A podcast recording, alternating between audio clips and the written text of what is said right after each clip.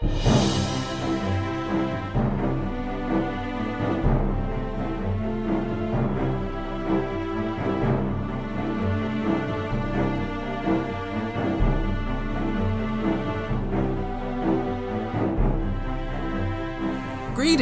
and welcome to The Thirsty Mage, the podcast that just made it onto the servers before a tidal wave of popularity. I'm your host and Dragoon with a mean streak, David Lloyd. And yeah, before you turn off the channel after hearing what this week's topic is, I'm urging you to bear with us as we intend to make this discussion about the critically acclaimed MMO Final Fantasy XIV an enjoyable one, even for the folks who really never do plan to give this game a shot.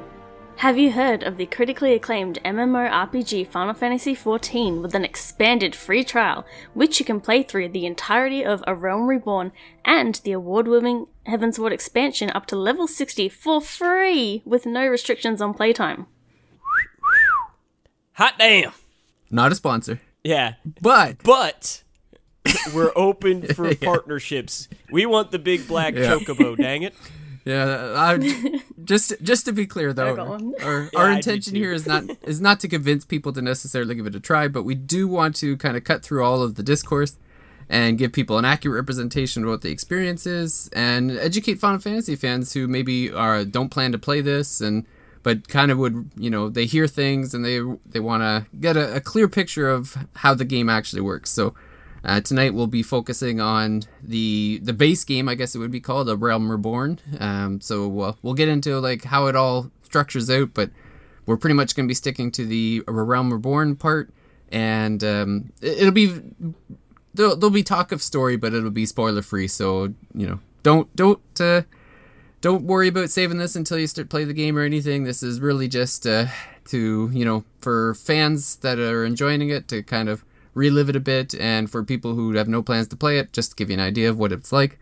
But uh, yeah, whether or not you uh, you're for this or against this, uh, I'm hoping that everyone has a at least enjoys the discussion. So here to help me talk about Final Fantasy XIV is the smallest tank in the realm, Casey Gibson.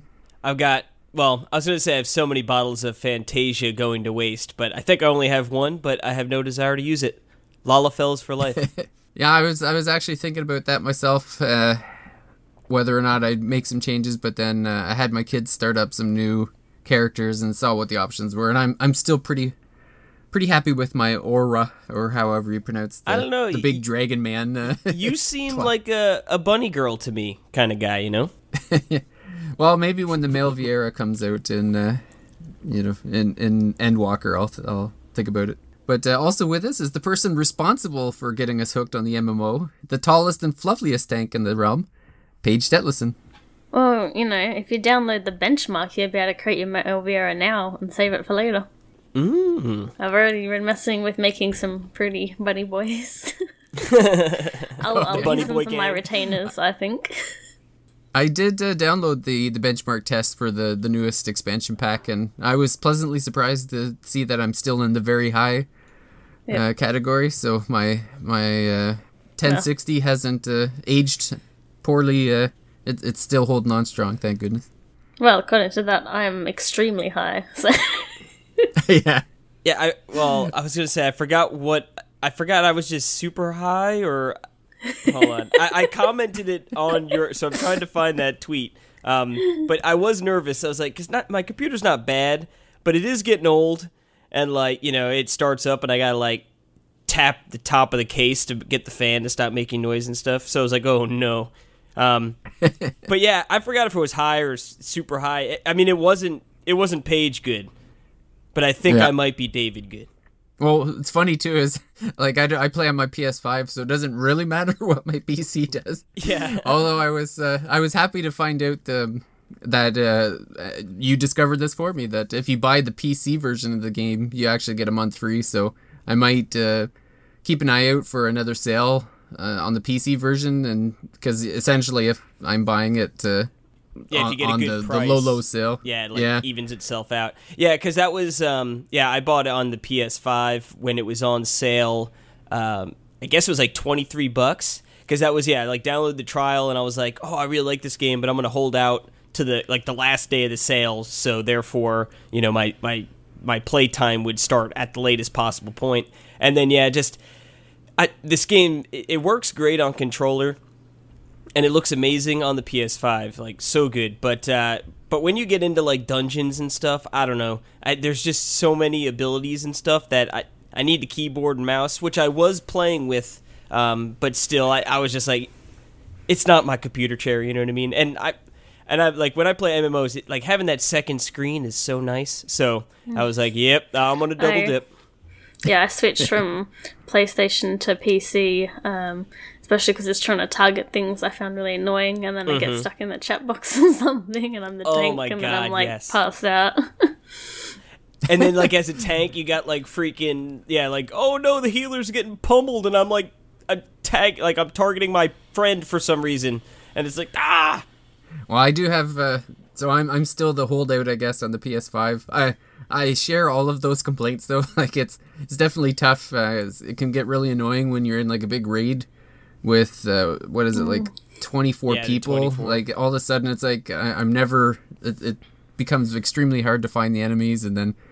Um, but I do have a keyboard connected to my PS5 so that if I have to start yelling at a healer or a tank for some poor gameplay, then uh, I, I can just type it out really quick while I'm holding the controller. So uh, haven't had to do it too many times, but uh, enough that I I'm keeping a keyboard close to the close to my uh, chair in case of emergency. But uh, before we get too deep into the game, uh, we'll have to get to the uh, the treat discussion this week, and Paige has got another Australian delicacy that she's going to uh, tell regale us with. so, do you know what a monkey face is? Have ever heard of it? Uh, as far as treats go, no. I feel like I've heard of monkey paws. So I just applied a picture so you can see yourselves. But basically, it's two big biscuits, like Australian Australian biscuits, not like so cookies, I guess.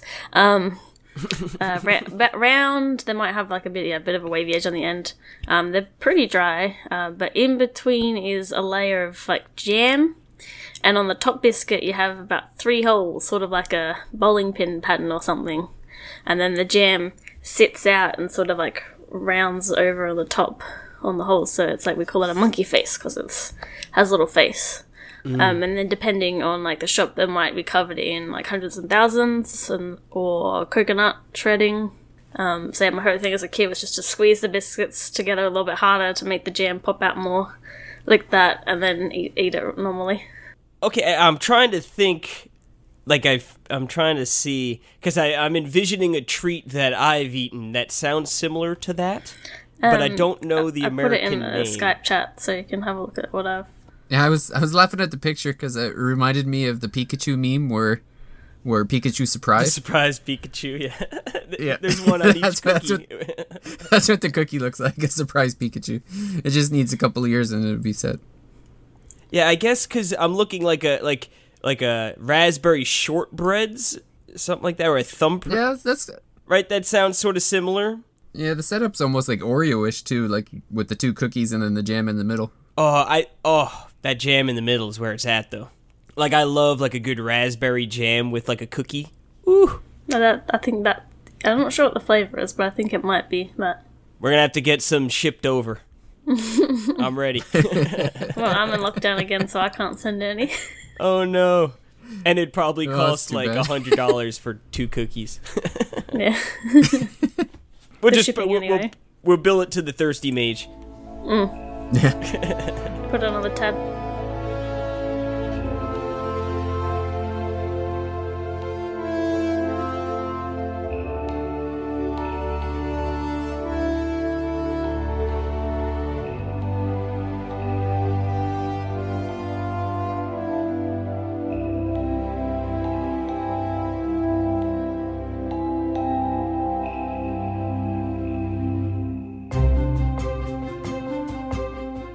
It's a it's a nice little sugar sugar high that you can get when you uh, turn on your PC or PS5 and start uh, loading up. Uh, or you know, actually, what you could do is you could eat these cookies during the period of time that you have to wait for your character to get into the server.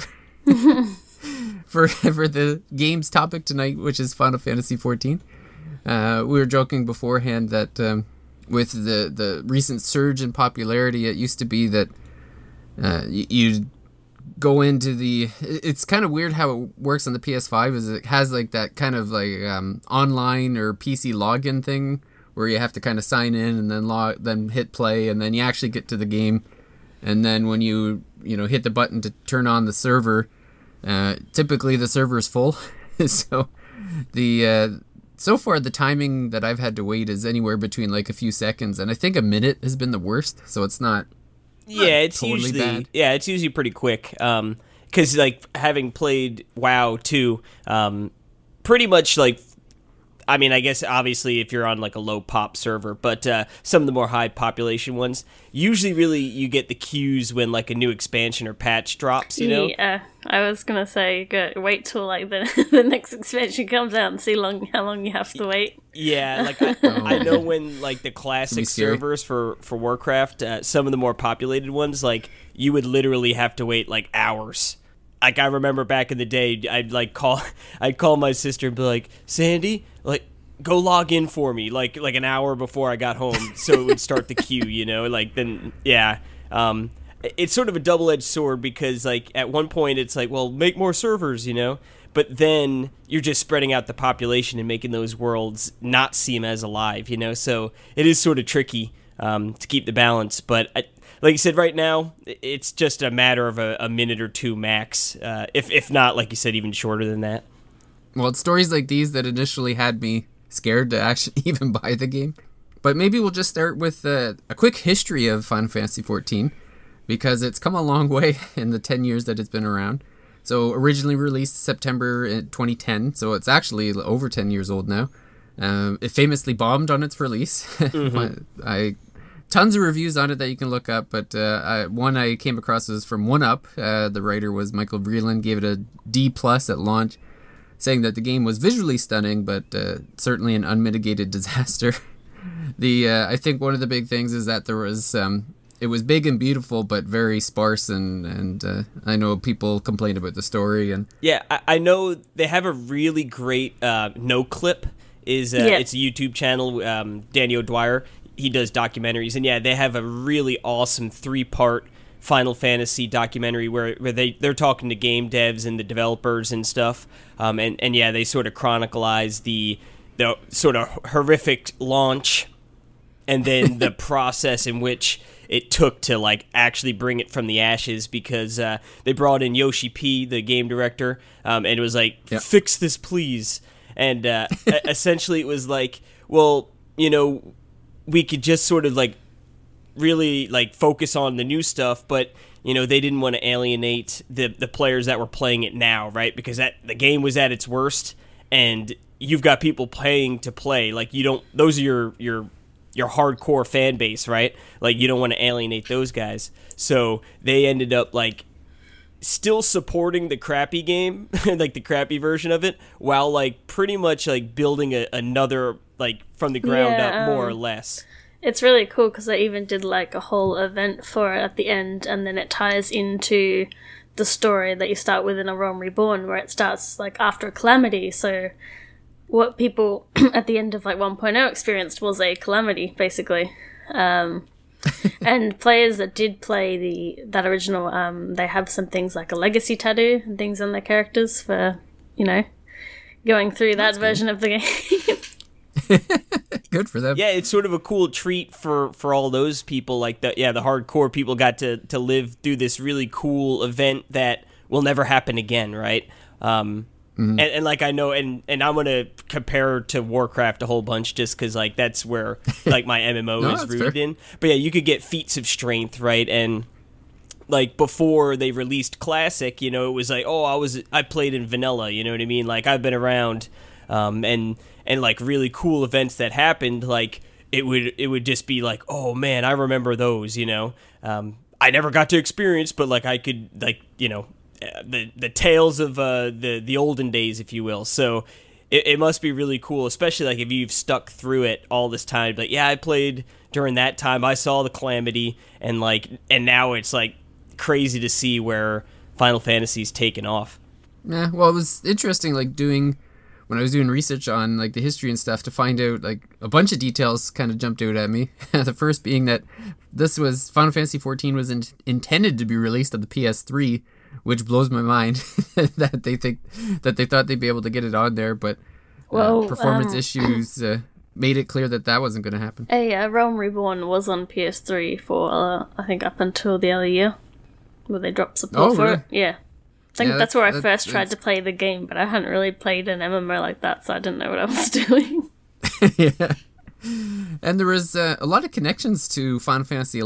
Uh, like the the producer, uh, the original producer uh, Tanaka was uh, the the guy who started at 14. He he's you know the same director, the same producer from 11. Went on to did work on 14.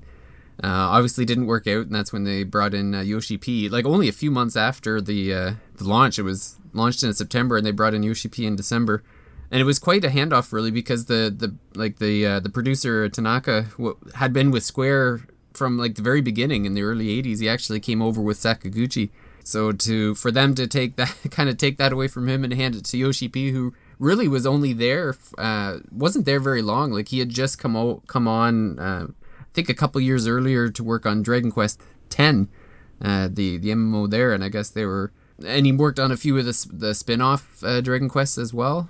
Uh, but still, like relatively new guy to be just like, okay, fix this, you know, Yeah. fix this nightmare. Fix this main you know, they must have, mainline Final Fantasy game. You know, like it- it's got the number. It's because I remember I, I can't, you know, I don't have the exact quote, but essentially it was just like, yeah, this is this is like a numbered Final Fantasy game. Like we we cannot let this be at this state, you know. Um, so he probably took like with with great responsibility, right? Like I, I'm going to turn this thing around, and I think like all the players love him, right? Like, and it's such a stark contrast uh, between Warcraft because like all the players hate Blizzard. You know what I mean? Like they don't know what they're doing. They're ruining the game. It you know like they're horrible. And then you then the Final Fantasy people are like, we love this game. Everyone come play it. Like yeah, we love the game. We love devs, Yoshi P. You know, so it, it's just so interesting to see uh, like the player base's re- like uh, feelings towards the creators in, in these two instances.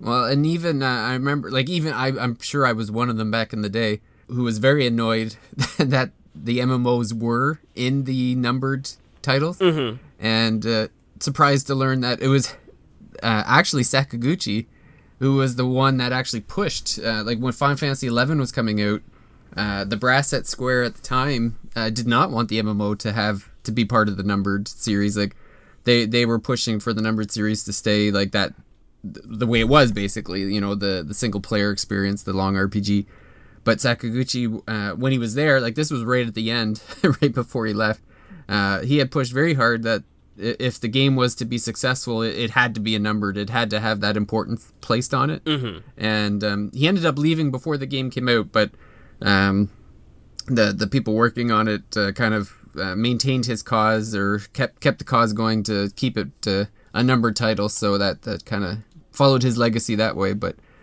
uh, anyone who uh, who's annoyed that the, these MMOs are numbered games uh, can blame uh, the father of the, the franchise himself, Sakaguchi, for for pushing that one. But uh, yeah, we talked about it a bit. But like right now, uh, the way that uh, you can play Final Fantasy XIV is either on PC or Mac, uh, or PS4 or PS5. So we got the all three versions there. So right now there's the the base game, which is A Realm Reborn, and there's been three expansions since then. So Heavensward, Stormblood, and Shadowbringers. And uh, there's a, a couple different ways to purchase the game. So you can buy the starter with uh, Heavensward, or you can buy the complete edition that comes with everything, uh, which I think all of us did. Well, I think normally what they do whenever a new expansion comes out is they release a version that has everything but the newest expansion, and then you can buy the new expansion later separately. Yeah, I actually, um, I think I went and found a code on a website, and I, I, th- I bought like the Shadowbringers edition, and it had all the previous ones, and it had the thirty dollar or the the thirty day gameplay. So, yeah, I don't know exactly how that works, but yeah, that that sounds, I guess, like Paige was saying, is sort of like you buy the most recent, and you sort of get all the rest. Yeah, yeah, because I think that's the one I like. I got. I, I think it's called the complete edition. That's that's the version that was on sale that I bought. I actually bought the PS4 version of it last year, uh, which and it came with the 30 day, uh, the free 30 day first 30 days, and then uh, when they made the PS5 version, there was a uh, they have a free PS5 upgrade that I was able to download, and then I just picked up uh, a game time card because for whatever reason Square's website wasn't working. Didn't like my credit card for some reason. You know, So it, I ended up just going to it's weird because I mean, so Asmongold, right? He he's the streamer, like the big WoW streamer uh, that went over and he's been playing Final Fantasy, and they had like two hundred thousand people watching him play. Uh, but essentially, like he was like, yeah, it took me like forever to download and get the game. It's like Square doesn't like make it easy for you to pay them. And it was like, No, and and it was joking weird. around. It was like, if Blizzard does one thing right, they know how to get your money. You know, like they're gonna make it easy for you. And then meanwhile, Yeah, Final it- Fantasy's like bending over, like not bending over backwards, uh, just messing up. Like what the heck? Yeah, because because I know like once you've signed, you, you have to set up like an account, and then it's not like just a click. Here you go and get your thirty days. It's you have to go through like the uh, Mog Station website, which is like very old looking. it doesn't look like they've updated it Oh, forever. I know it's yeah. And then find the edition that you have, and then order. It's just so weird that it's not like just like a one click like. Here, take my money and and continue on. And I, I suppose it would be easier if, if you were on like a recurring payment, but I'm I'm still like ah, I want to make sure I'm you know using it all the time. So I, I I'm still like one of the old uh, fogies that's like no, I'm gonna just buy every thirty and sixty days at a time. Yeah, I know some people complaining about how hard it is to buy the game, and I never really considered it to be that difficult because I just went through the Square Enix um, Australia store and then get the code and redeem it that way. But I know, you know, some people mess up when they get the game through Steam and then they have to get it through Steam. They, you know, like they have this extra client that they didn't really need if they just went through a Square Enix directly. Yeah, I, I Yeah. feel like people are so ingrained to like just go through Steam for anything on the computer. yeah, I guess we'll talk about uh, a Realm Reborn because uh, Casey and I, I mean, pages. I think you've cleared everything for a while now. Yeah, So I it's, uh, mostly finished. Casey and I I, to finished The Realm Reborn about two years ago, so so she I don't be a know how little much I'll remember. Yeah. Yeah, yeah. Casey and I finished it last week. Oh, I tell you what, it's it's funny, right? Because I, I everywhere I see, it's like you just got to get through a Realm Reborn, and then the game is amazing. Like it's so much fun. Like you just got to sort of get through that slog, and then you're good. But I didn't find it to be very sloggish at all. like uh, I thought, Yeah. like when I first started playing. Like I would just grab and do every quest. So like for the first however many levels, like I was literally doing every single side quest, like even if it didn't give you anything. Um, and then I read and was like, no, you could pretty much just do the MSQ, uh, which is the main story quest line, and um, that'll pretty much give you enough experience. So yeah, generally speaking. yeah, so once I shifted over to that uh, approach, I was already like way higher level than all the the MSQ quests. So I would I would like sink down so much. Yeah, I see people I just like they make tweets and I'm just like I don't understand them. Like they'll be like, "Oh, how do I grind? Because I want to get to this." So I was like, just play the story quests and do your job. Like you maybe need to grind a tiny bit, but the game you don't get level capped until level eighty. Like so, um, you know, if you beat Realm Reborn, like you might already be level sixty something by the time you get to like Heavens. Well, not Heavens. Okay, say you beat so Heavensward, you might be already in like the level sixties by the time you get to Stormblood because you still your your XP isn't capped until you hit the actual level cap. Unlike the people that would have played it before the you know expansions came out. Yeah, well, well, one thing. Uh, see, that would actually that sort of ties into where I would say like the only part that sort of felt like a slog to me, and it's sort of funny because it's the end game stuff. Um, it's like I rolled the credits on A Realm Reborn, right? Like that first story, like you have like that awesome moment at the end. Um, like I said, no, we won't go into many any spoilers here, but then I was like, oh, like I must be on to Heavensward, and then all of a sudden it's like, no, you need to go through No. all of the raids and to do that you need to go through all these other quests and then to do that you got to go through so there's like a whole bunch Guess what? what's up That that's actually cut down. Originally, there was about a hundred quests between A Realm Reborn and Heavensward, and then once say before they like restructured this new free trial, they cut down the number of quests and they made some more things compulsory. So they made the raid series compulsory because it ties into the story later down the track, and a lot of people just hadn't unlocked the um, the crystal tower at all. Um, and they made it so that the getting a mount is mandatory because apparently some people were not were missing that quest as well. Oh, man. Like- but yeah, if you think that's a slog, like it, it was, it was bit, it was more of a slog Well, you know what? The, the the reason like it, it wasn't even so like I mean it was I guess pretty good length.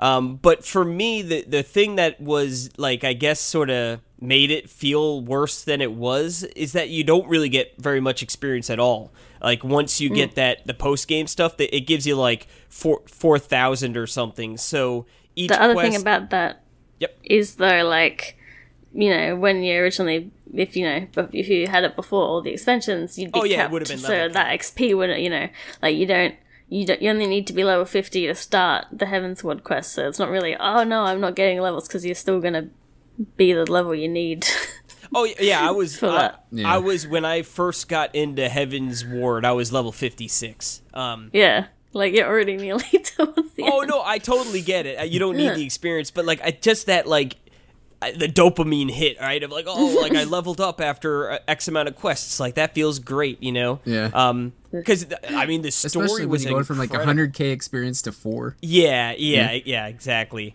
And and then like and then I guess like obviously when you're level capped back you know, like you said pre like before all the expansions, the like you wouldn't get experience, but those items that you'd be getting, your gear, right? Like that would be really a, a nice reward because it's like I'm going to use this for a while. Where like now I'm like, well, like oh, I'm just going to start questing in Heavensward and probably replace all of this stuff anyway, you know. So it's just like it it was missing that little extra hit, but the story I thought was awesome. Like and like man, what an ending. Jesus. I, I think yeah, a lot of players get confused with looking at the leveling, or that you do need to upgrade your gear. Like when you hit fifty and like sixty, get the better gear. Um, but yeah, because you can keep going forward, you don't need to worry about it as much. And then there are some people worrying about their relic quests, whereas like you don't actually. You bet you know you'd be better off just waiting till you get to the newest ones. Yeah, yeah, I did that.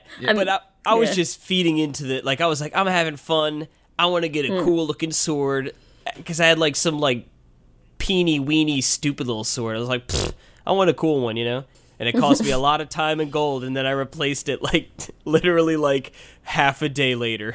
I yeah, I made myself broke um, because I I leveled up miner um, to max in about three five days, and like hmm. I had to keep but to do the drop was class grinding. quests. You know, you needed certain levels of perception or whatever, which means I needed better gear. And because I'm not a crafter or anything, I was just buying the gear, and I'm like. That was that's all my money. I'd be like asking my brother, like, I need, I need some gear. Please, I need some money. Yeah, you're out in town like panhandling. yeah. Yeah, I had a similar experience to you, Casey, in the sense that like going in, I, I was hearing the same things. It's like get through Realm Reborn. The, like the best stuff is is later on, and but I I kind of th- this the experience to me was very similar to Xenoblade Chronicles Two, in the sense that once you kind of get past that early tutorial section of, of like. I know in Xenoblade 2, I think that tutorial was almost like 30 or hours or so before you like unlock all the blades. Um, so like thankfully to me, so from from the be- from the point I started until the point where our Heavensward really started, I would say it was about 50 hours, I think, give or take. It, yeah, Um, that really depends amount on how much extra stuff you do, or if you're like changing classes all the time, then you gotta level those up. Yeah. Yeah. Well, and I did uh, I did change classes once. I, I started as a tank and then and then when I figured when Casey told me he start he was a tank and I'm like, "Oh, okay, I'll I'll switch." So I hit level 30 um, as the gladiator and then I started fresh as a lancer um, and ended up I think I was like level 40 or 54 when I finished uh, a Realm Reborn. But I would say that initial period was like 10 hours. I think the first 10 hours was a little dry as they're because it's basically it's like they're trying to feed you the story like kind like the whole calamity story uh, the introduction and then they're also trying to like very slowly get you I think it's one of those things where it's really set up for someone who hasn't played an MMO before to be like they're they're holding your hand through that first Although- ten hours of okay, this is what you have to do, and then once you get past that, then the story like really picks up. Playing with my sister though, um, you know, she's re- reading all the tutorials and is still having to explain stuff to her because she's just not getting. Well, it's yeah, definitely, definitely hard to pick up. Like i- if, um, especially if you haven't played an MMO, like there's so much detail to to like the mechanics and the structures. Like there's, I'm sure there's still tons of stuff that I'm just completely ignoring that could probably like make make things easier or better. But Like a keyboard Uh, and mouse. Yeah, yeah, that would definitely help. I I'm still I'm still getting by with uh, it's getting harder and harder every time I get a new level and I get a new um action or trait or something like some kind of thing the ability that I can use then I'm looking at like my first uh, so the way that the, so the way that the the abilities work in Final Fantasy 14 uh, with a controller is uh, so there's like a, a screen on your screen there's like eight abilities on the left and eight abilities on the right and you kind of activate them by holding L2 And they're and then they're, they're they're in the, shape uh, of the controller face buttons.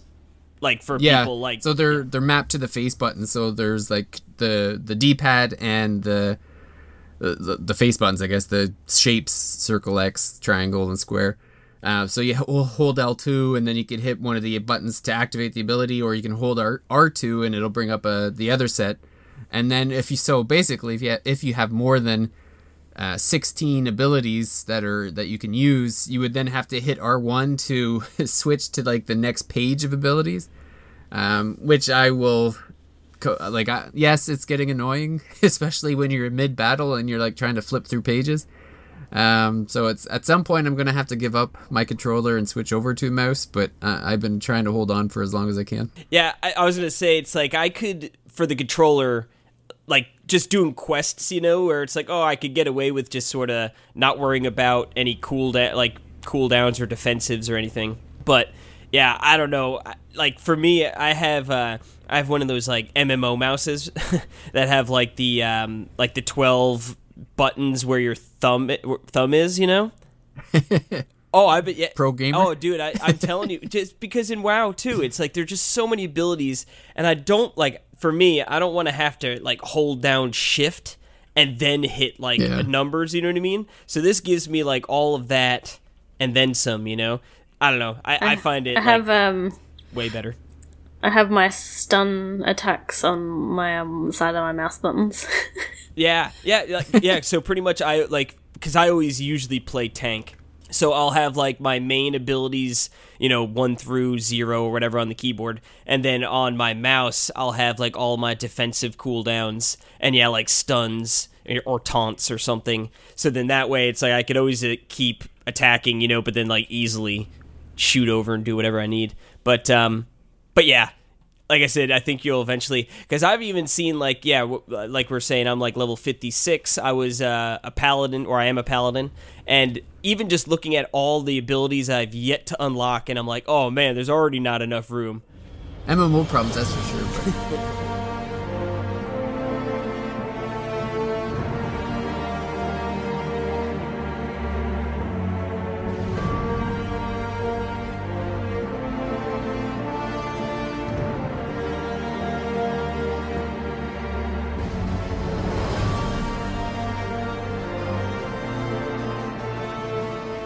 suppose before we lose everybody get, getting into the kind of the dirty details, uh, I think we should just talk about the thing that uh, that to me is the kind of the standout for Final Fantasy 14 and has really kept me playing. Um, especially like I, I'm someone who bounces, you know, between RPGs very quickly. Um, so it, the fact that it's held my attention this long i- is very much a compliment to uh, the story of uh, A Realm Reborn. And just to let everybody know, we're not going to spoil it. We're going to talk about the story. We'll talk about some details, but it, nothing to spoil the experience. We're not going to tell you the results or how it ends or anything like that. So no, no, don't worry about clicking off or anything. But to me, the the, the story in A Realm Reborn is on par with any of the best stories in the Final Fantasy franchise. Like it, if someone told me it was their favorite, I, I wouldn't argue with them in the least. I'd be like, "Yep, makes sense." Like I, I could totally see that. Like it's up there with you know the Final Fantasy VII or Final Fantasy VI. Like it's just it's an amazing story, and I guess though just to kind of give people an idea of how it is. So in that that initial ten hour tutorial, what you'll find out is that um, so everything takes place in Aor- Eorzea is the is the name of the world it's in, and the world is made up of three countries. Well, There's, in, in a um, realm reborn, there's about in roughly Realm three Reborn, countries. yeah, Th- three and a little bit. Three I'll say. point two. Um, three three important ones for for the Aroma Born. Um, there's Thanalan, which is kind of like your desert country. Um, there's uh, Gridania, which is the forest country, and Limsa Limsa Lowin Limsa Limonsa. Lo- Lowimensa. Yeah, it's a weird one. Um, that's kind of like your water country, basically. It's it's made Pirate up of like boats and islands and stuff. Pirate land, yeah. So the the way that so it's basically kind of like a political intrigue sort of thing. Like there's this calamity. So there's so on top of Eorzea, there's um to the north of Eorzea, there's uh, Garlemade, um or Garlemod. I'm not sure how exactly it's pronounced, but it's basically this empire of people who are like they've been trying to invade Eorzea and, and annex them um, for for decades or whatever for years, and um, so the game starts off with uh, the the story is five years ago. There's uh, this really big um, invasion where you know Garlemed's coming down. They got this big army. Um, the three nations of Eorzea have all kind of banded together to form, um, you know, this this alliance to fend off the invasion.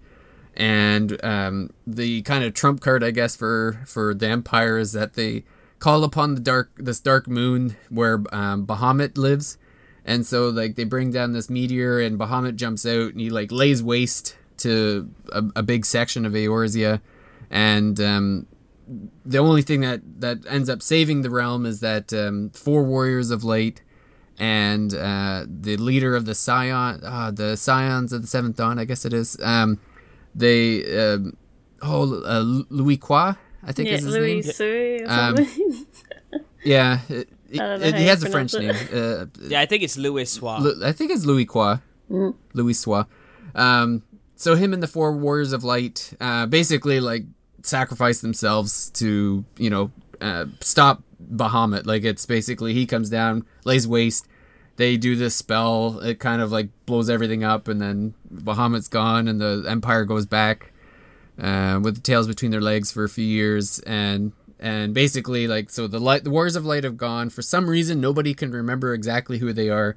They just know that they're the four warriors of light. And the Scions kind of just continue on without their leader. Um, they have a new leader, Minfilia.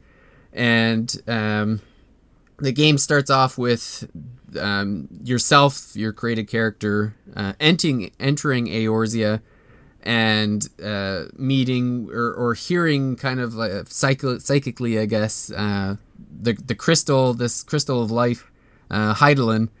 A- and you find out the adventurer has this uh, ability called the echo that basically it's they they can when they meet certain people they get a glimpse of the past. It's basically like they they're fe- they're watching their memories. So yeah so you got you know this calamity that happens five years ago. You the new adventurer entering Eorzea. Um, right now the three countries are all kind of um, they're not at war, but they're not they're not very friendly with each other per se either. Like the leaders are kind of friendly with each other, but they all have kind of uh, their their own problems that are going on in each of the countries, so they're not exactly an alliance anymore. Um, the Empire is still plotting uh, their own invasion, like that hasn't gone away. Like they have new leaders trying new things, and. Uh, and your adventurer kind of comes in green and and, and you know goes starts doing kind of small tasks in the country it depends on the class you choose where you actually end up um, so you could end up in any of the three but the experience is the same like you go to the adventurers guild and register Ul'dah's the best. Yeah, like Yeah. Ul'dah. yeah i i've the ones that, so i've done Ul'dah and gridania now um i don't know it's it's yeah i get i get why people like Ul'dah but i kind of like the the the forest place too because i like the music there uh so it's kind of neat but uh, you, yeah, you register with the Adventurers Guild, and then uh, you meet up with the Scions um, of the Seventh Dawn, and so they're the Scions are basically like this other kind of group that are on their own, and um, their task is kind of twofold, I guess. Like the, their their main task is to ensure that the primals um, don't don't come to the realm. So the primals are basically like for Final Fantasy veterans would be like the Eidolons, Eidolons um, the Guardian Forces, basically like your Ifrit, Bahamut, or not Bahamut, Bahamut but Ifrit, Shiva, uh, Titan, like all of those. Uh, so they're actually villains in this game, which is kind of funny. Yeah, those, those uh, Guardian Forces. And uh, so you have like these beast tribes throughout the land that are calling forth these primals. Um, so so basically, your job in there early on in the Realm Reborn is to to take care you of know them. kill the primals, I guess, get rid of them, prevent them from uh, coming because the primals can um, brainwash people to to do their bidding. So they're they're definitely the the villains. Um, yeah, having Bewitched. the echo pro- protects you against as well, which is why often you're like the only person fighting, like you know, canonically. Yep.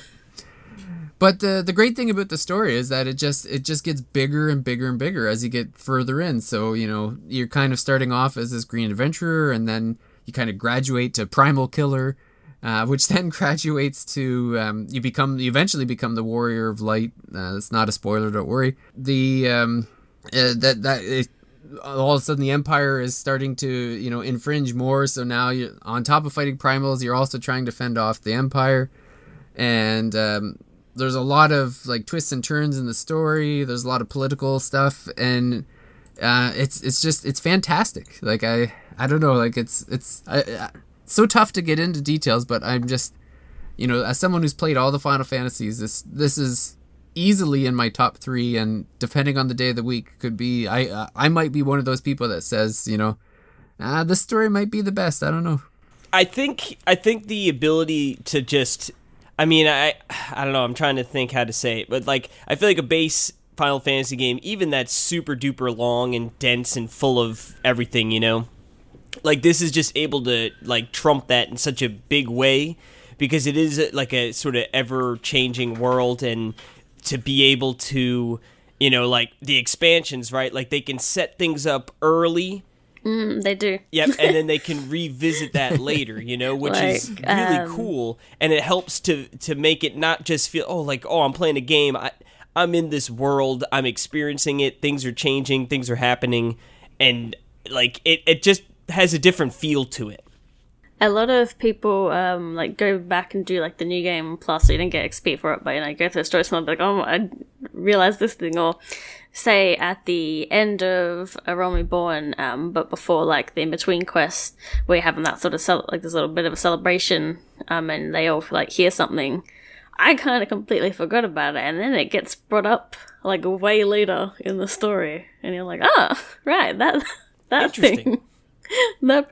And yeah, there's a lot of things like that. Um, and that's sort of like, say, the Crystal Towers, why they made that a mandatory quest is because something in Shadowbringers connects to that. So then it, like, you you might not Yeah, if you like, didn't know, know who the Yeah. character is if you that's don't play. So they make people Yeah, play I didn't it. know that, but that's and then, exciting.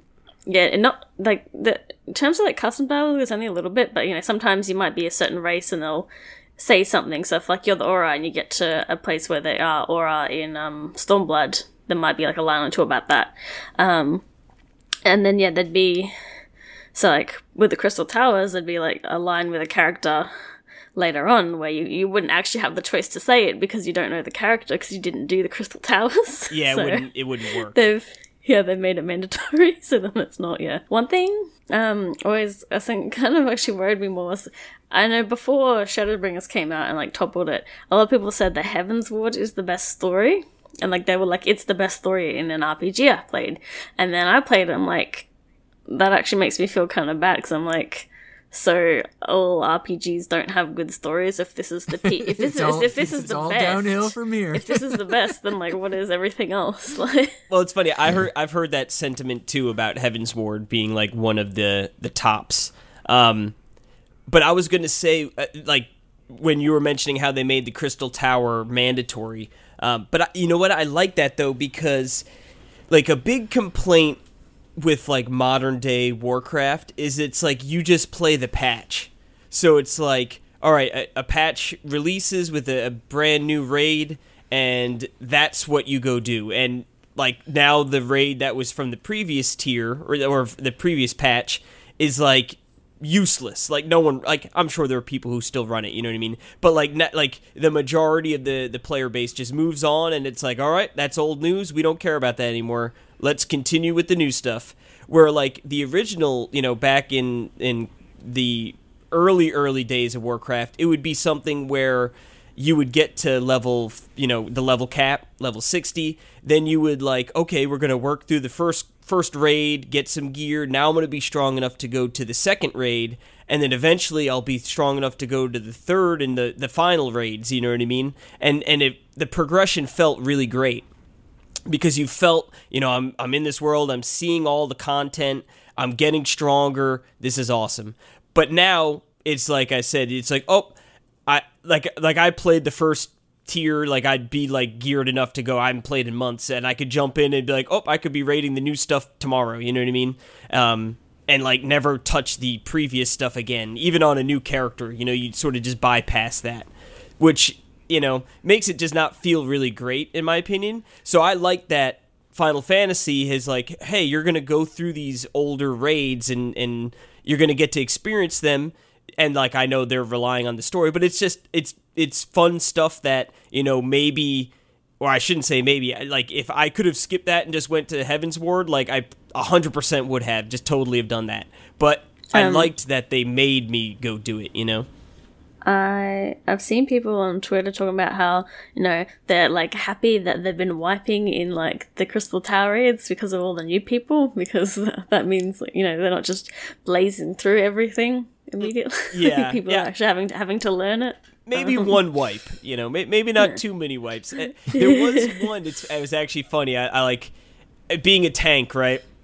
Yeah. I hate going into a dungeon and not knowing exactly what's going on. I I always watch um My- Mystic um um her, her videos um before I would do dungeons um because yeah I'm the tank so it's like my responsibility to know where I'm going. But my, my sibling told me for like um Shadowbringers to you know don't what don't do it because you'll get spoilers. Just just play through it and they can deal with the you know. You're the one that has the note of saying that you don't, haven't done the dungeon before. They can deal with it. Yeah. Oh, well, when David would told me, he's like, "Oh, it wasn't too bad." So the first raid, I, I like did a quick skim of the boss. I was like, "Yeah, okay, whatever."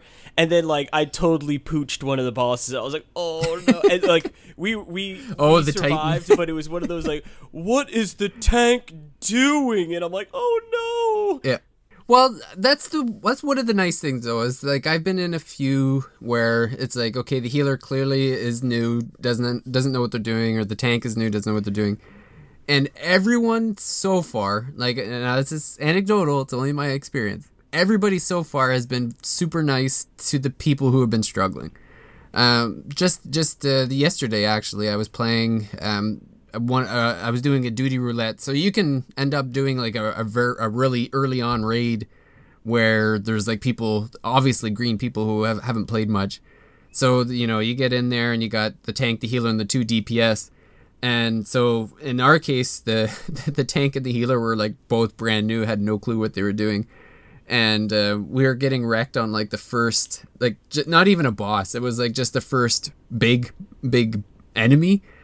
And uh, you know it, to their to their credit i mean there was a specific way to to beat them. It was like this one like the character cast doom and you to and so you had like 10 seconds to run to this square to have it taken off and i mean if you if you hadn't played it before you wouldn't know what what was going on. So there's there's nothing you know you can't complain that much. But like the tank was not was obviously not distracting the enemies and the healer was like not i don't know just not even healing. And and the other dps um, was very patient and like typed out things like you know this is what you should do. This is you know this is how we'll beat this person. Don't worry we'll get through it. And i'm like like man there's so few video games like online games that you can play where someone would be patient enough to be like here let me help you we'll get through this together Oh.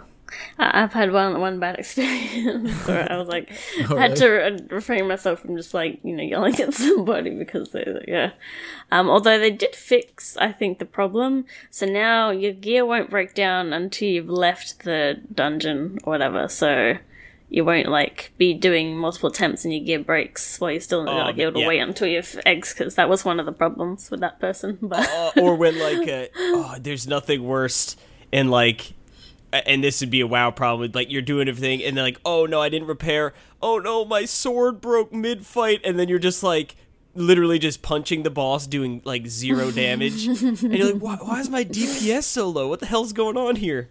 And it's like oh no i'm an idiot or like if you're like a tank and your shield breaks and it's like man i am getting absolutely smacked right now like what is going on I got a hilarious story about one raid. Um, there was one, I, I believe, I can't remember if it was one of those like full parties or it was definitely at least eight. Yeah, it was eight of us. So there was eight people, and we were fighting uh, an Ascian. Like it was one of the Ascian battles, and uh, so like y- you beat him down to a certain point, and then you end up getting um, teleported to like this other this other part of the arena for for a moment and so we, I think, like the first we had tried to defeat the Ascian twice and like died both times, and people were kind of getting a little impatient, but it was like we were getting better, so it wasn't that big a deal. Um, so in the third one, we we again we got the boss down to a certain point. We end up in the other dimension, and there's there's like a certain way that you're supposed to avoid damage, and we just nobody we just weren't it wasn't working or whatever. So the third time we're down in this thing and people are doing better at avoiding, but eventually the the, the boss ended up uh, attack like beating uh, knocking seven of the eight people out, and the one person that was out, the one person that was left running around trying to dodge the attacks was the healer. oh no oh no. And the heater, the healer had a limit break oh. that revived every single person and you would not believe the congratulations this guy was getting after we won the boss They, they got all the player Everybody was like, commendations for that Yeah, round gotta for sure. oh there was there was bows going around there was people like in the chat like praising the healer like you know Dude, there's this, this, never this guy is like a guy Um, you know? being a tank there's a lot of funny things like some like I, I always want to be the main tank and a lot of time unless you're actually doing something like a hard content you, never really discuss it it's just sort of Yeah, whoever grabs it race first, like, yeah whatever. um, and i've had times where i've actually screwed up something but because i wasn't the main tank they blamed the other person and um, sometimes even like kicked them Oh no. um, which to be fair, I was also like the new player, like the novice thing. So obviously, I didn't. Yeah, and then I get to be the main tank and get it right, and I'm like, yeah. yeah. Oh man, um, so good. I have. I found that being on voice chat with people that have played the raids or dungeons before is not very helpful. Um, I have done some really embarrassing things because I was relying on my siblings' help to tell me um, but then they didn't know. So, for example, I was in one of the uh, NieR NieR raids, um, and you know you've got your A, B, and C groups, right? And I couldn't get the aggro of this. I kept I kept losing it, and I couldn't figure out why. And it's because I was in A group spot when I needed to be attacking. Oh, so the other tanks like, like, then- just ripping it Yeah. back off you, like Yes. what the hell's going on? and like and yeah i'm trying to like what's going on like and then yeah my my, my guys are getting beat up because there's no tank with them and I, and then after i realized i look in the chat and then i had like someone gone like oh Lissa over here and i'm like oh oh no I felt so bad. Um, so I have um, I've edited my character search to say smooth brain tank. so you can't, you know, don't, don't expect anything from me. My head got hit too many times. Okay. That's funny. Uh, yeah, th- there's nothing better than like being the savior of, of like the group, whether it be like you're the last one alive and and get the last hit, or if like you just pull a big brain move, you know, like oh, that that's like the best with WoW and, and or any MMO. Like I said, I mean, I, don't have a ton of experience raiding here, obviously. So, um, but yeah, and then when you're on like voice control, like and everyone goes bananas, like, the the nerd rages, you know, the, the nerdgasms, if you will.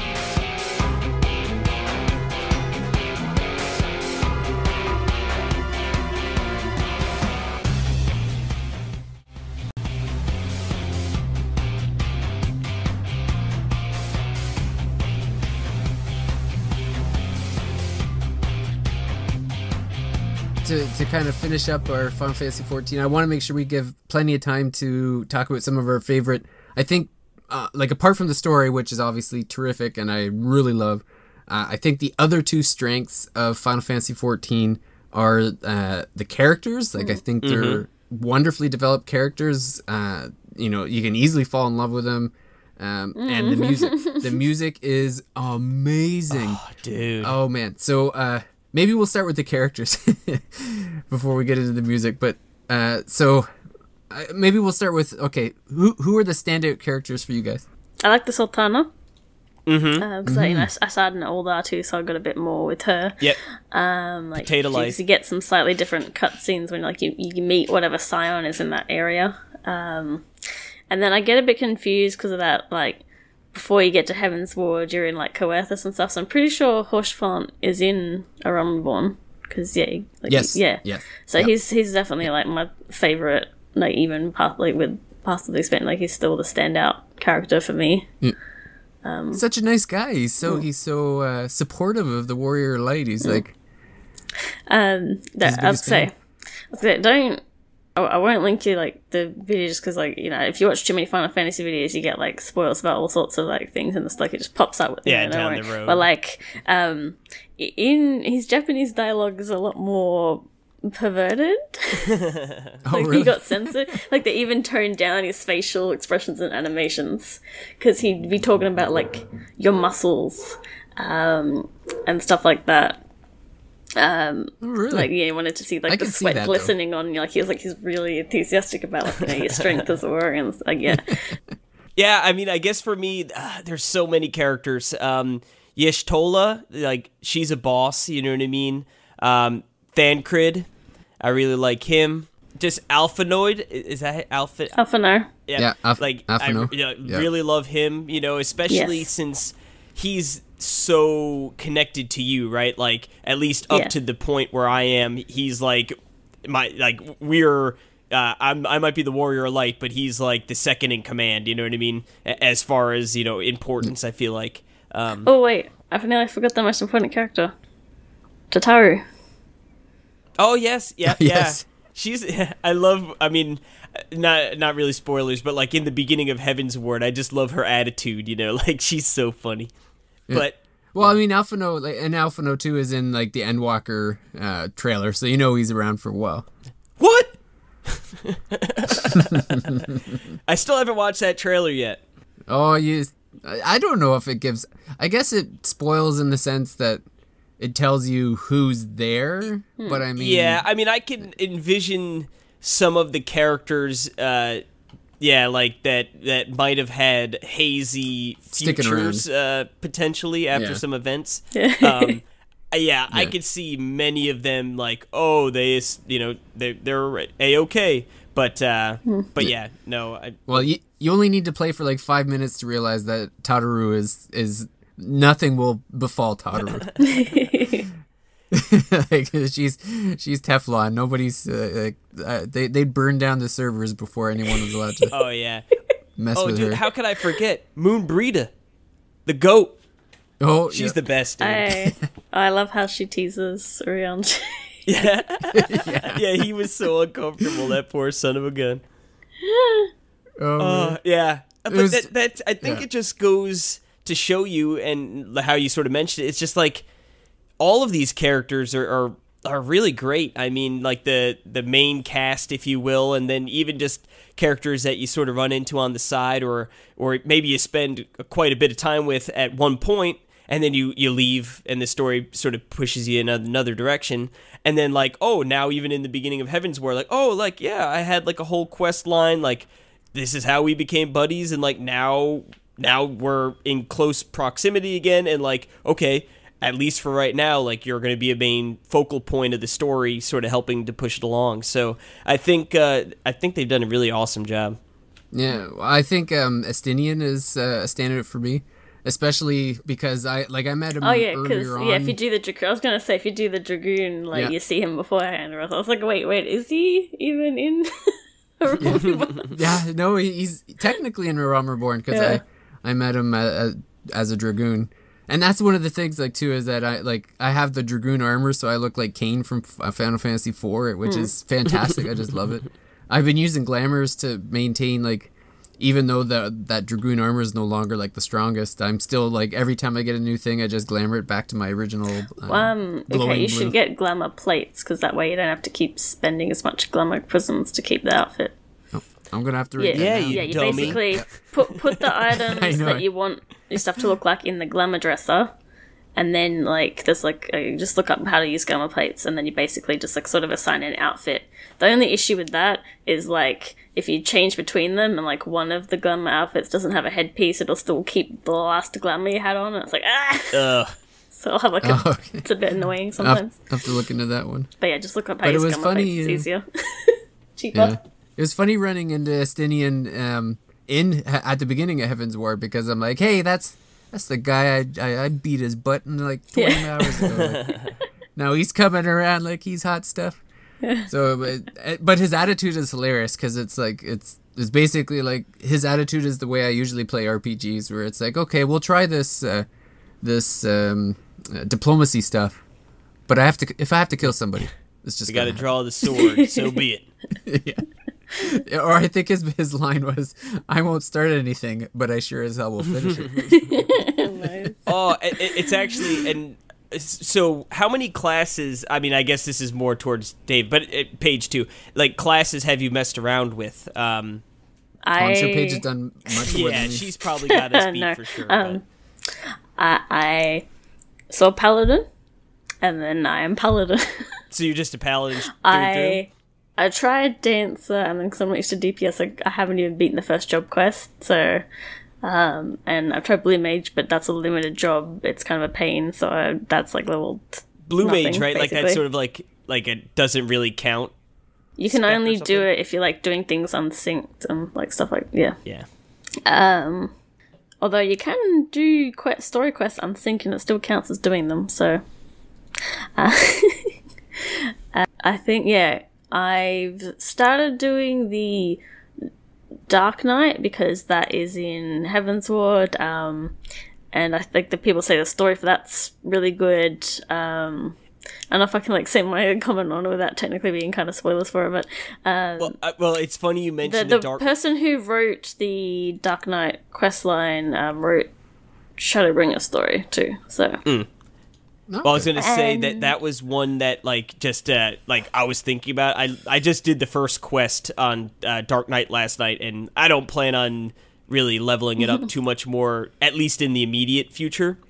But I love the line like the Dark Knight was like you're like trying to just save some girl, and, and this is a spoiler for like a, a nothing quest. Um, and he's just like just w- go up there like to, to the bad guy and if he threatens that girl just let him know you're not here for her you're here for him and i'm like oh man that's so amazing dude like what a line imagine saying Yeah. that to like someone who had a hostage like i'm not here for them i'm here for you like oh snap yeah. Um, so I'm trying to f- um, foray into DPS. Um, so I think I'm trying to do samurai because it's still like a sword. I can use one of my Yo-kai Watch glamours on it. You know? um, I can use one of my Mog Station outfits with the the like the pants, and it looks good with it. So. Um, but yeah, I'm I'm quite used to being tank, and I find trying to do DPS or healing that sounds quite terrifying to me. yeah yeah like I'm not I've supposed to get uh, hit. Like what? Yeah, I, I've actually done quite a bit then. Uh, um, when I think about it, because I was actually just thinking back to like so the first when I first started playing Final Fantasy 14 last year, uh, I was the archer and I graduated to become a bard. Um, so the the bard was weird to me because there's like this musical meter and stuff, and so I didn't get too far into that um, when it before I ended up going on like a year's hiatus or whatever. And then when I came back, uh, I this year, uh, I started off as a tank, uh, pal- or gladiator, I think it was. Um, so I was a tank for a bit, and, and it seemed fine. Like I, I had the same thing where it's like I, I was just going in and hitting people and not really knowing what I was supposed to be doing, um, until somebody told me, "Hey, genius, uh, why don't you hit all the enemies so they all look at you?" And I'm like, "Oh, okay." Um, so I oh that's how this works that's how this works. So I kind of figured it out that way. Um, so I got to level 30, and then I uh, ended up. I very quickly. I can't remember what it was. I there was something that I graduated to, but I like I did it for like an hour, so I, I can't really say much to that. But then I switched to um, pugilist because I thought I had to be a pugilist to end up as a gunbreaker. so so I was like, so I had like the the punching like the boxing glove type weapons for probably ten. So I got to level thirty as a gladiator. I got to level ten there, and then I ended up switching. So then when I saw that gunbreaker was like level 60 and you didn't need anything to be a gunbreaker you just needed to get to level 60 i was like all right screw it i'll be a dragoon so then i looked up and i was like okay i have to start as a lancer so i i started off as a lancer which is pretty neat it's just kind of a basic dps and you just got to get up close and do a lot of jabbing and stuff um, and then uh, graduated to a dragoon which was really fun um, so it's a lot of jumping, obviously, um, attacks, and I'm loving being a dragoon. And then, uh, so my kids, my son started off as a lancer, so that was easy to know. Uh, but my daughter wanted to be um, um, a mage, so I've been doing um, playing with her as a as a mage. Um, so I've been doing like learning the magic meter, uh, basically like how, depending on the spells you do, like it can affect, basically chaining spells. Like if you do a blizzard attack, then you, you can your magic replenishes quicker. But if you do a fire attack, you can like basically chain fire attacks and they progressively get stronger and stuff. So there's just so many little details like that. But um, of everything, I Dragoon is still my favorite. Um, You're gonna be a pro with all these different classes you mess around with. um, I think yeah, Paladin's my favorite because I'm just used to it. I've got like the giant wings that can come out and protect people behind me if they don't move. Uh, I, I can heal myself if I need to because I don't trust healers sometimes. Uh, Sheltron. Oh, I love that move. Um, I'm yeah, I'm quite comfortable with tanking, so I'm trying I'm trying to break out a bit, but you know.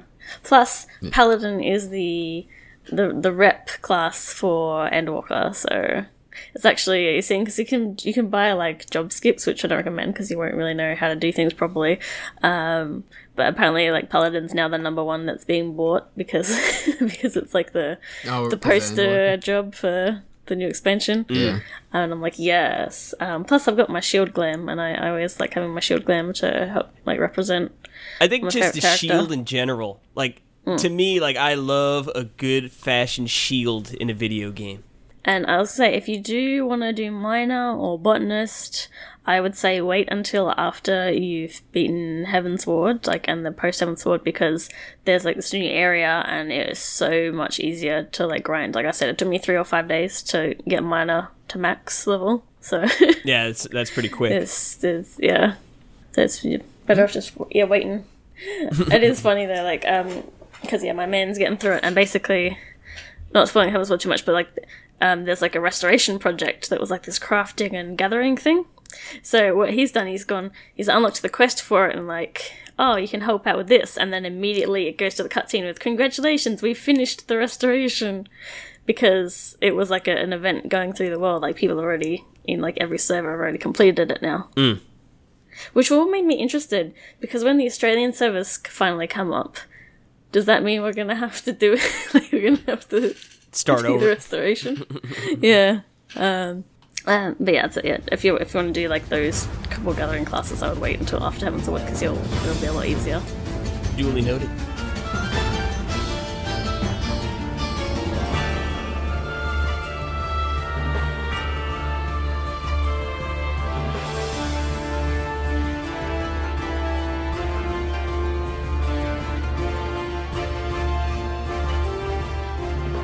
Well, we can't uh, we can't end our conversation without first talking about the music though, because uh, Oh.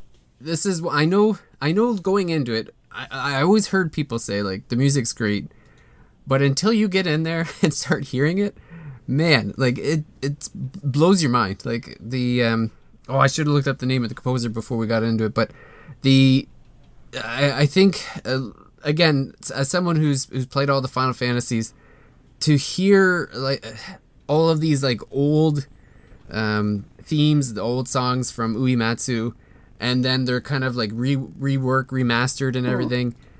And, and, but then even the original stuff in there, like the the Grid- even like simple things like the Gridanian, just the regular Gridanian theme, is, is just this mellow, um, woodsy like, just it just sounds so amazing. Just walking through the forest, and you kind of got this. It, it's like the themes that they come up with just work so well for all of the different locations. I um that I, I only recently have started like turning my music up because I just generally don't have it on in games so I can listen to other stuff. But yeah, there have been songs I like. Um, in Shadowbringers, there's uh, one of the post like story, like just like an optional quest one where like there's like a area with this one that a lot of people like and like they d- they did a meme of and they even like referenced it in in the um latest fan fest. But I I liked the boss theme for one of them, and then so I was like, oh, um, that that scene like earlier in the game because I didn't do a lot of the optional stuff, but there's like a I think like there's the Alexander stuff, and like that's just a re redoing of that song. So if I go back and do that, I'll get to hear that song elsewhere that I really like. Oh, I tell you what, the Ishgard theme when I got in there, I was in like literally, I was in heaven. It was like I was just listening to the music. I'm like, and I love a good snowy area in a video game. So I was like, oh, this is so good. And it's funny too because um, what's it, Camp Dragonhead, right? Is that is that the one? Yeah. Yep. I hated that music only because it was it was just so like dramatic. You know what I mean? So like every time you The went pipe in there, it was like really like punching hard. I'm like Jesus, like I love the area, but I'm like this music's a little too much. So like Ishgard like it pumps the brakes a little bit. You know what I mean? But I feel like keeps the the same kind of tone because they're both you know up up north or you know where wherever they in the the world like they're you know close to to one another. But yeah, I think the music's really good. Um, I, I am looking forward to, like I said, if if uh, Ishgard's anything to uh, to sort of set the table for the other, you know, pieces of uh, music we'll be hearing throughout that expansion, and then more. It's like uh, I'm I'm excited for sure. Yeah, well, there's like just little things like the like when you're riding the chocobo, the, you you have there's like a, a remastered or You can turn that off, whatever by the way. version. Oh, Well, yeah, different mounts have different theme. Songs. Like, Oh, do I've got the Yeah. Twintania, and yeah, Yeah. um, like they have different groups of songs. Like the Chocobo has a Chocobo theme. Um, Twintania and some others have this different theme that plays. So like the, yeah, there's just, there's a few different ones, and then like I guess the the mounts are grouped per those different themes. See, I turned mine off just Well, the- to the- keep whatever Yeah. was playing. I I did I got the Magitech tank. Yeah. So I'm like r- running around on the Final Fantasy VI Magitech suit, and it plays the Final Fantasy VI. Um, like the song that plays at the beginning of Final Fantasy VI is the song that's playing while you're riding uh, the Magitech uh, armor. So it's so it's like it's like the beginning of Final Fantasy VI all the time. It's amazing. like I love it. I uh, what's even better is like the orchestra. So when you've got um, an apartment or a house or a room in somebody's like FC house, and, oh, you can play it in the inns too. You know the orchestrion scrolls you get.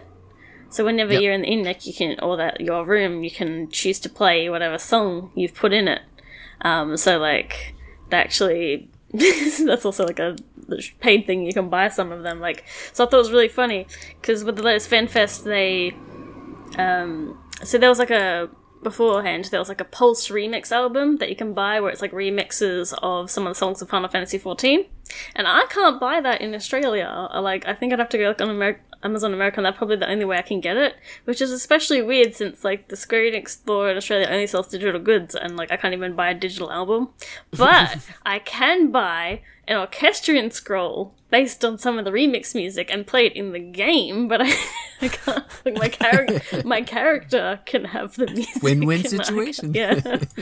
um, but yeah, and like, you, and then you get like tattered pieces, so you try and collect all the bits to try and get these songs. Um, so yeah, and like and like yeah, different. Some mounts have yeah unique songs. Like you get the regalia that's coming back. You get music from Final Fantasy 15 when you pl- when you ride that, um, and I think that's one good thing. See, for me, I aside from spin-offs, I really haven't played any other Final Fantasy games, and I'm able to play through the story and enjoy the game just for what it is, and like enjoy all like the little extra things. But for a Final Fantasy fan, you would have so much more because you'd be like, oh, this is like a summon or whatever. Like there was an optional dungeon in Shadowbringers where I saw something and I recognized it because I think I had like a piece of a trading card or something, or I, I was watching my fiance play like Final Fantasy VIII. I'm like, hey, it's that thing you summon is a boss I'm fighting in this dungeon, like, and yeah, there's like little minions. So you've got like the Kain minion, you've got yeah, all things like that. Um, some characters references like you know you've got Sig, Sid and Biggs and Wedge.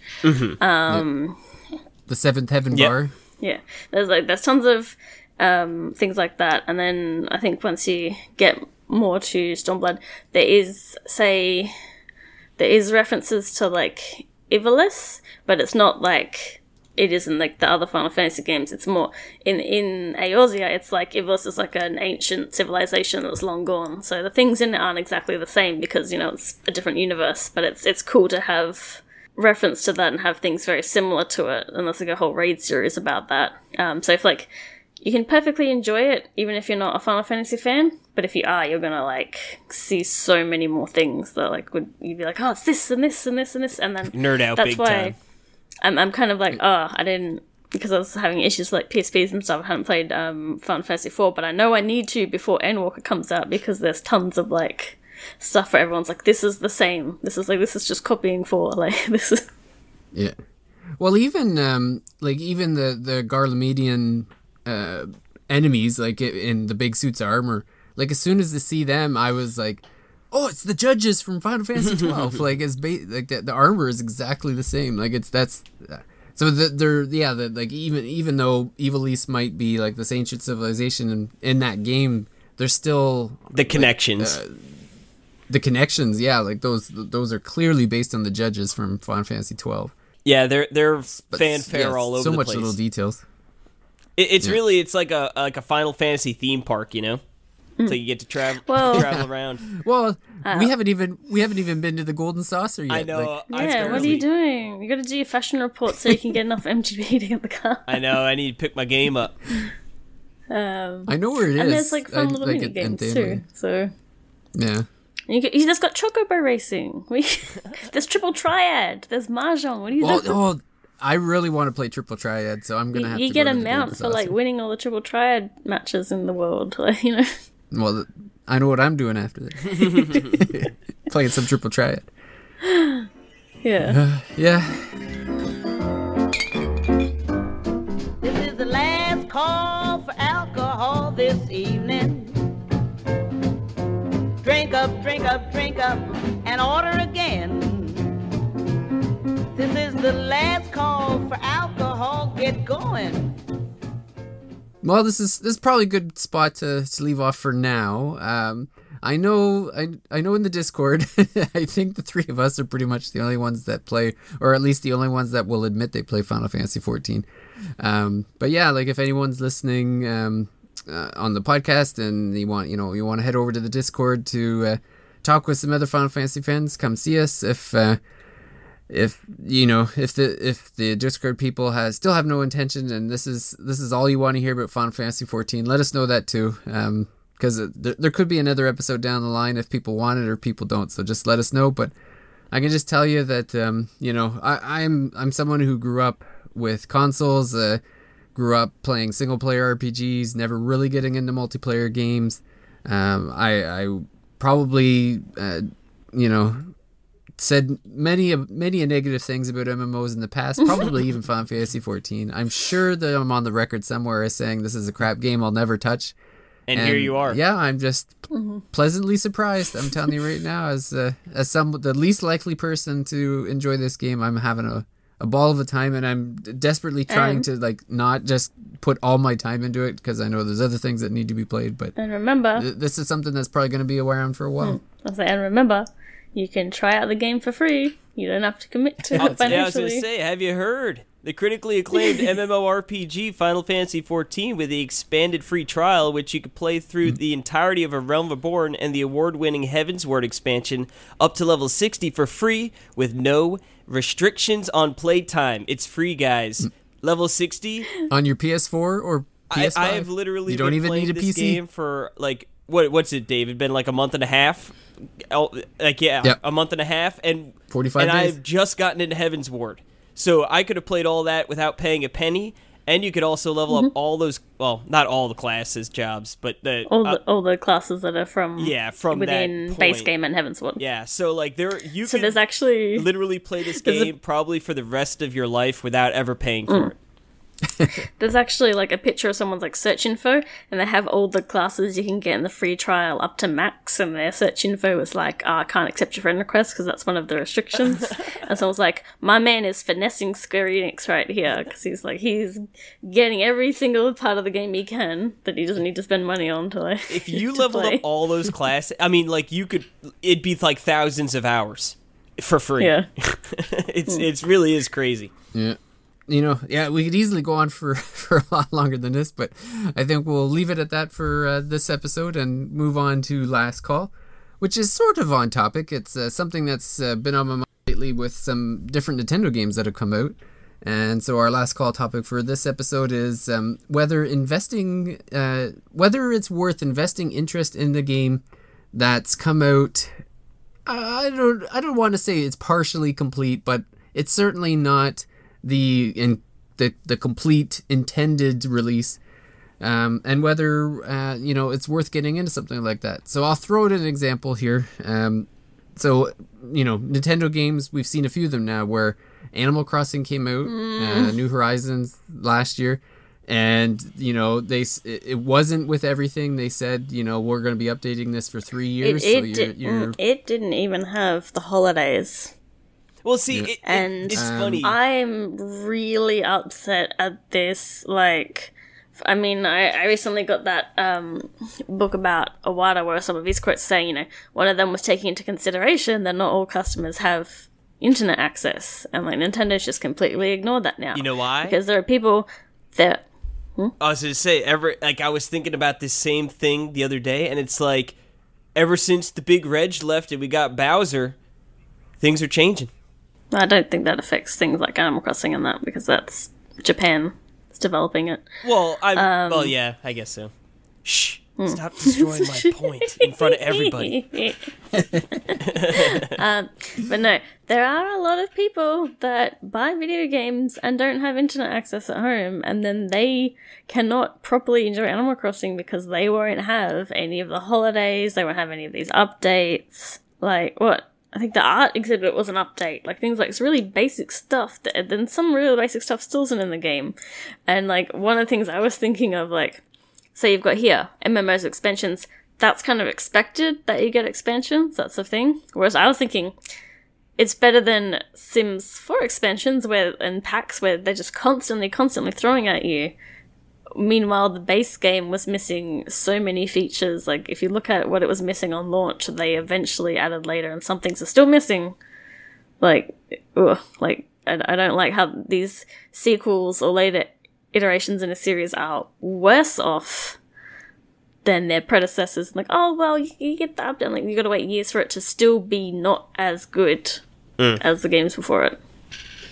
Yeah. Well, I guess like because I've always like with Animal Crossing, that would be the one with Nintendo I'd sort of defend in the sense like, well, they didn't, you know, it, it's it's fun to have everyone experiencing those holidays at the same time instead of people like time But people, traveling. people still do it doing it. anyway. But but then I as soon as the update rolls, they go do it. Oh yeah, for sure. No, for sure. But I mean, I guess it keeps it sort of close. But uh, but yeah, I, I didn't. I wasn't thinking about people who don't have internet access or, or very reliable internet access. So yeah, I, I don't know. For a game like that, and like especially like Mario Golf, and it's like, give me everything, or just wait, like wait until it's ready. And I know like they got to push it out or whatever, but so frustrating. out I'll say outside of Animal Crossing, like because that one should just have the holidays inbuilt because it's you know what the other games did. It's a life sim, like a real time game. When it comes to like say other games, like say how Monster Hunter World did like those seasonal events, I don't mind that so much because it's sort of a way to get people to come into the game. But when it yeah, when it comes to like something like Animal Crossing or like some of these Nintendo games where they're clearly just not finished the game, you know, it's like I'd rather you finish the game. Like up some some seasonal events and like updates are fine, but yeah, not when it comes at the cost of like actually just not finishing the game in the first place. Well, look at uh, Super Mario Party. They Well, they added don't even like, have online. Like you can't even play online. And then what? They're like three years later. They finally like, well, here's your online now. Oh, by the way, there's a new Super Mario Party coming out in a few months though. So you Yes, know, the- Well, like yeah. that was here's te- a big middle finger. that was definitely a beta for online for the new one, like for sure. Um, It was so weird. Especially like now it's gonna be like I'm just gonna like hide Super Mario Party because I don't. I, it's it's one of the few games that I point out to people like you can't play it on the Switch Lite unless you you know buy extra controllers and sync them. Like, but the new one like they specifically said it's gonna be like button control. You know, so it's just like here this Mario Party get this. Yeah. Like it, it seems like Nintendo is like for games that are coming out kind of incomplete eh, with the promise that they're going to update it later. Nintendo seems to be the kind of I would say the probably the worst worst uh, per, uh, company right now for that. But uh, the other thing that made me think of this particular topic was when Endwalker came out and they were talking about it was like the end of the Hydaelyn um, uh, storyline and stuff, and I'm like, but what? That's like eight years. People had to wait eight years to to to and the you know it's not out yet. Obviously, it's out near the end of the year, and I'm like, and I'm sitting here like. You know, I'm coming in at 20, 2021, and by I'm sure by the time Endwalker's out, like Casey now will probably be caught up to to the story at that point. That's point. the goal. But I was thinking, like, all the poor people that that started off years ago that that had been waiting like this long, and and I know you're having fun and you're enjoying things, and I, I suppose when you're going into an MMO, there's there's already kind of that preconceived idea of like you probably you know the story is going to be ongoing, so it's just something that you have to deal with. But I, like as, for me, like one of the big things about RPGs for me is that I I always enjoy like the the story is one of the biggest factors of whether I enjoy an RPG or not. And if the game ends with like no no conclusion to the story, or or if Big old like, cliffhanger. see you back. Yeah, like uh, especially like, and it's funny because I'm saying this as a Trails fan, but again, I I came in so late that all the Trails games are are done, but uh, but th- even then, like it's it's not an incomplete story. Like they did a good job of like the you know this is a part of the story, but you know you you leave satisfied. I guess Yeah. is the best part. That's what I say. I think like like the it's sort of like say a certain like uh, manga or something that have different story arcs that like are complete. You know what's happened. The plots of that part of the story are completed, but there's still the overall goal. There's the overall theme that it's working towards. I think MMO MMOs is not so bad because it's just sort of what you expect. I'm just more annoyed when it's yeah when you you really see a game that's not finished or um, say like some people were annoyed with Monster Hunter Rise because they sort of left the end of the story for an update later and not just when it came out, you know. So, so and sometimes it sort of seems as a way to try and get more people into the game We'll get more people playing the game after it's initially come out, um, which I don't like.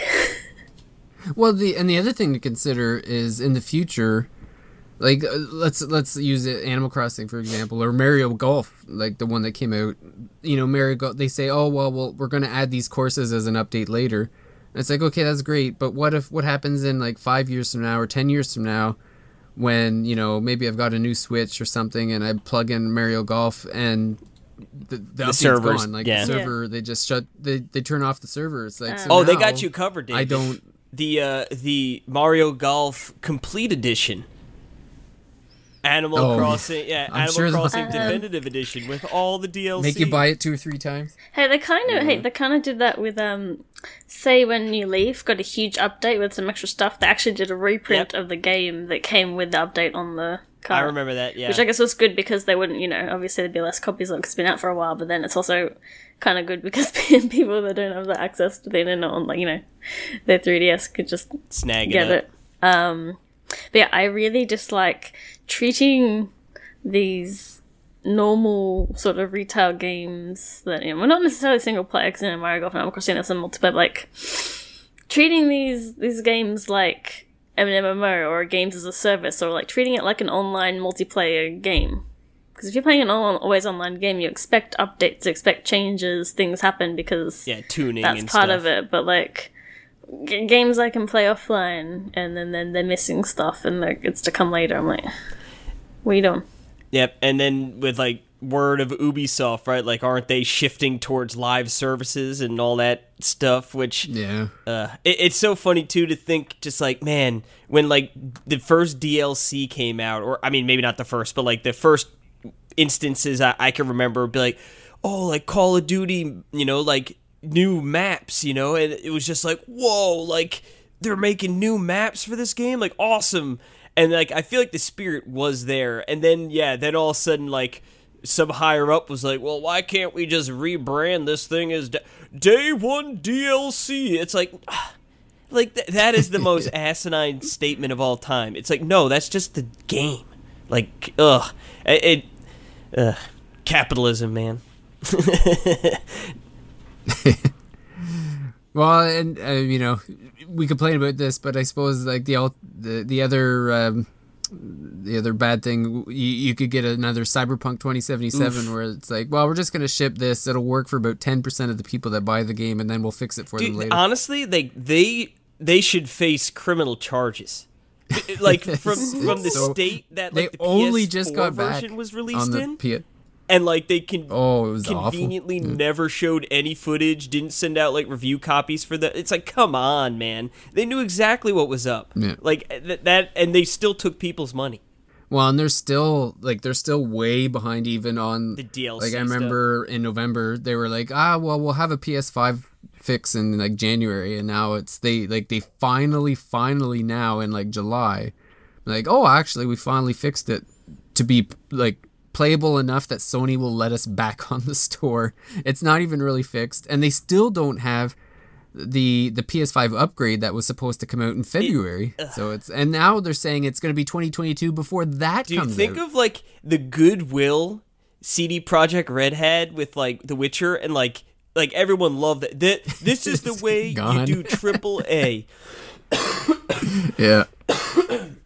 and then all of a sudden, then now it's this, and it's like, jeez, bro, like what a fall from grace. Yeah. Yeah. I mean, it, you know, it is what it is, and developers are going to do whatever it takes to make money, like you said, capitalism. But when uh, when people complain about it, I'm just like, yeah, you've you've earned the right. You you you go ahead. Like I I I'm hoping it's a practice that eventually.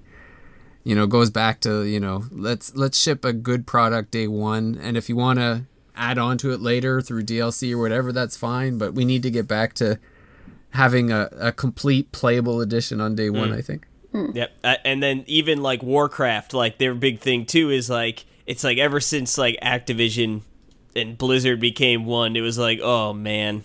It's like it's all about like player metrics, you know what I mean, and making sure people are Yeah. in the game playing and this, that, and the other thing.